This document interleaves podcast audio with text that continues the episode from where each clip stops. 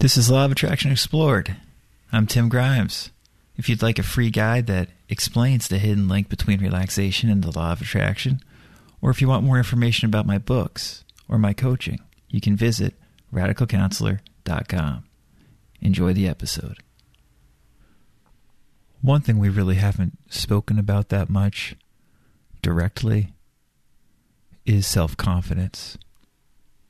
And self confidence is something that I go into some detail about in the Law of Attraction Simplified, and I think it's a core component uh, to the Law of Attraction and applying the Law of Attraction. I don't think there's any way around that. I feel like self confidence, having confidence in yourself, is just essential. And it's something, unfortunately, that is not discussed as much as it could be when it comes to uh, some of these better law of attraction teachings. It's often not there as much as it, as it could be. Um, that said, there are plenty of teachers who discuss it very well. First and foremost, I would say Coué, who basically just says that confidence is the key that makes everything work. And uh, I mentioned this here because I just wanted to, because I haven't really explicitly mentioned self confidence yet. And it's such an important part of everything we're talking about. And I also want to talk about it um, in relation to last episode, how I was talking about uh, being confident in yourself and being confident knowing that you don't have to have a so called mission or any of that other baloney as far as I'm concerned. And having confidence really in yourself is the same as having confidence in faith in God. It's it's the same thing. It's almost synonymous.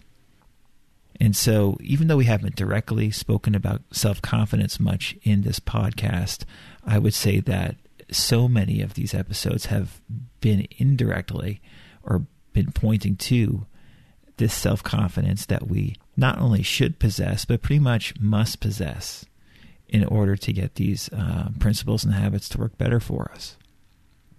And so I thought today we could turn back to H. Emily Cady one of my favorite law of attraction teachers, obviously. And she has a wonderful essay, which is also um, not, I mean, none of her stuff, quite frankly, is that well known. But this essay is not well known at all. It's uh, called Definition of Terms, Chemicalization, Personality, and Individuality. And this is uh, included as part of the complete works of H. Emily Cady that Unity House put out a number of years ago. Just a wonderful collection of, of Cady's writings. But this essay is fascinating. You know, we, we've spoken a lot about how not to get too hooked on terms. And one reason that this essay probably is not uh, that prominent is because she uses terms that are easily outdated or that are easily misunderstood, two of which are personality and individuality. And Cady writes The words personality and individuality present distinct meanings to the trained mind but to the untrained mind, they are often used interchangeably and apart from their real meanings. Personality applies to the human part of you, the person, the external. It belongs to the region governed by the intellect. Your personality may be agreeable or disagreeable to others. When you say that you dislike anyone, you mean that you dislike his personality, that mm-hmm. exterior something that presents itself from the outside. It is the outer changeable man, in contradistinction to the inner or real man. I think that we all understand what she means when she says personality here. We're all familiar enough to, to get what she's getting at. And then she compares this with what individuality means to her, that term. She writes Individuality is the term used to denote the real man. The more God comes into visibility through a person, the more individualized he becomes. By this, I do not mean that one's individuality is greater when one is more religious. Remember, God is wisdom, intelligence, love, power. The more pronounced the manner in which any one of these qualities, or all of them, come forth into visibility through a man, the greater his individuality. Emerson was a man of large individuality, but retiring personality. He was grandly simple. He was of a shrinking, retiring nature, or personality but just in proportion as the human side of him was willing to retire and be thought little of, did the immortal, the God in him, shine forth in greater degree. She goes on to write a little bit later in the essay one's individuality is that part of one that never changes its identity. It is the God self. One's personality may become like that of others with whom one associates. Individuality never changes. Do not confound the terms.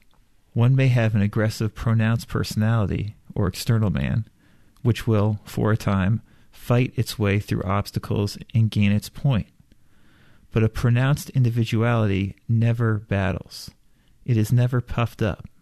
It is never governed by likes and dislikes, and never causes them in others. It is God come forth in greater degree through a man. In all mere personality, instinctively bends the knee before it in recognition of its superiority. We cultivate individuality by listening to the still small voice deep down within us and boldly following it, even if it does make us different from others, as it surely will.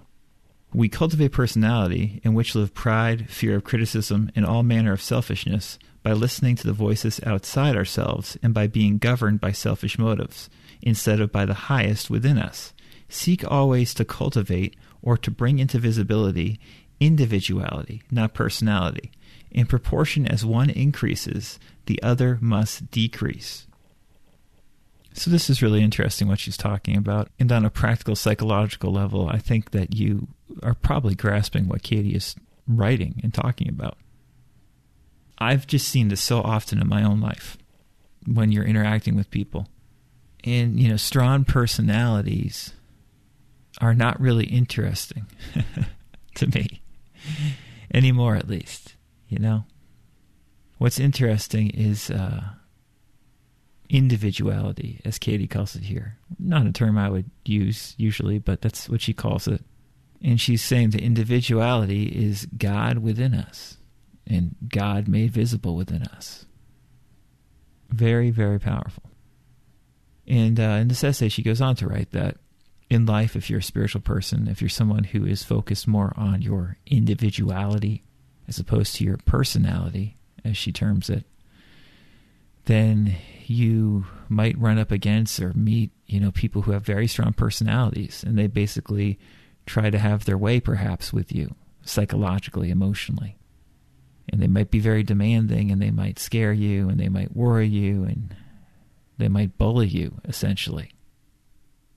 And she says, Don't let that bother you because you are God manifest. And as she wrote, it is God come forth in greater degree through a man. In all mere personality instinctively bends the knee before it in recognition of its superiority. She writes further on in this essay if you want to know how to avoid being overcome and thrown off your feet by the strong personality of others, I will tell you. Always remember that personality is of the human and individuality is of God. Silently affirm your own individuality, your oneness with God, and your superiority to personality. Can God fear any person? And if the answer is, of course not. She writes, The more you learn to act from the still, small voice within you, the stronger and more pronounced will be individuality in you. If you are inclined to wilt before strong personalities, always remember that God has need of you, through whom, in some special manner, to manifest himself, some manner for which he cannot use any other organ. What need have you to quail before any person, no matter how important? However humble your place in life, however unknown to the world you may be, however small your capabilities may seem at present to you, you are just as much a necessity to God in his efforts to get himself into visibility as is the most brilliant intellect, the most thoroughly cultured person in the world. Remember this always and act from the highest within you. So I think that connects pretty clearly with what we've been discussing a lot, and I hope that was helpful.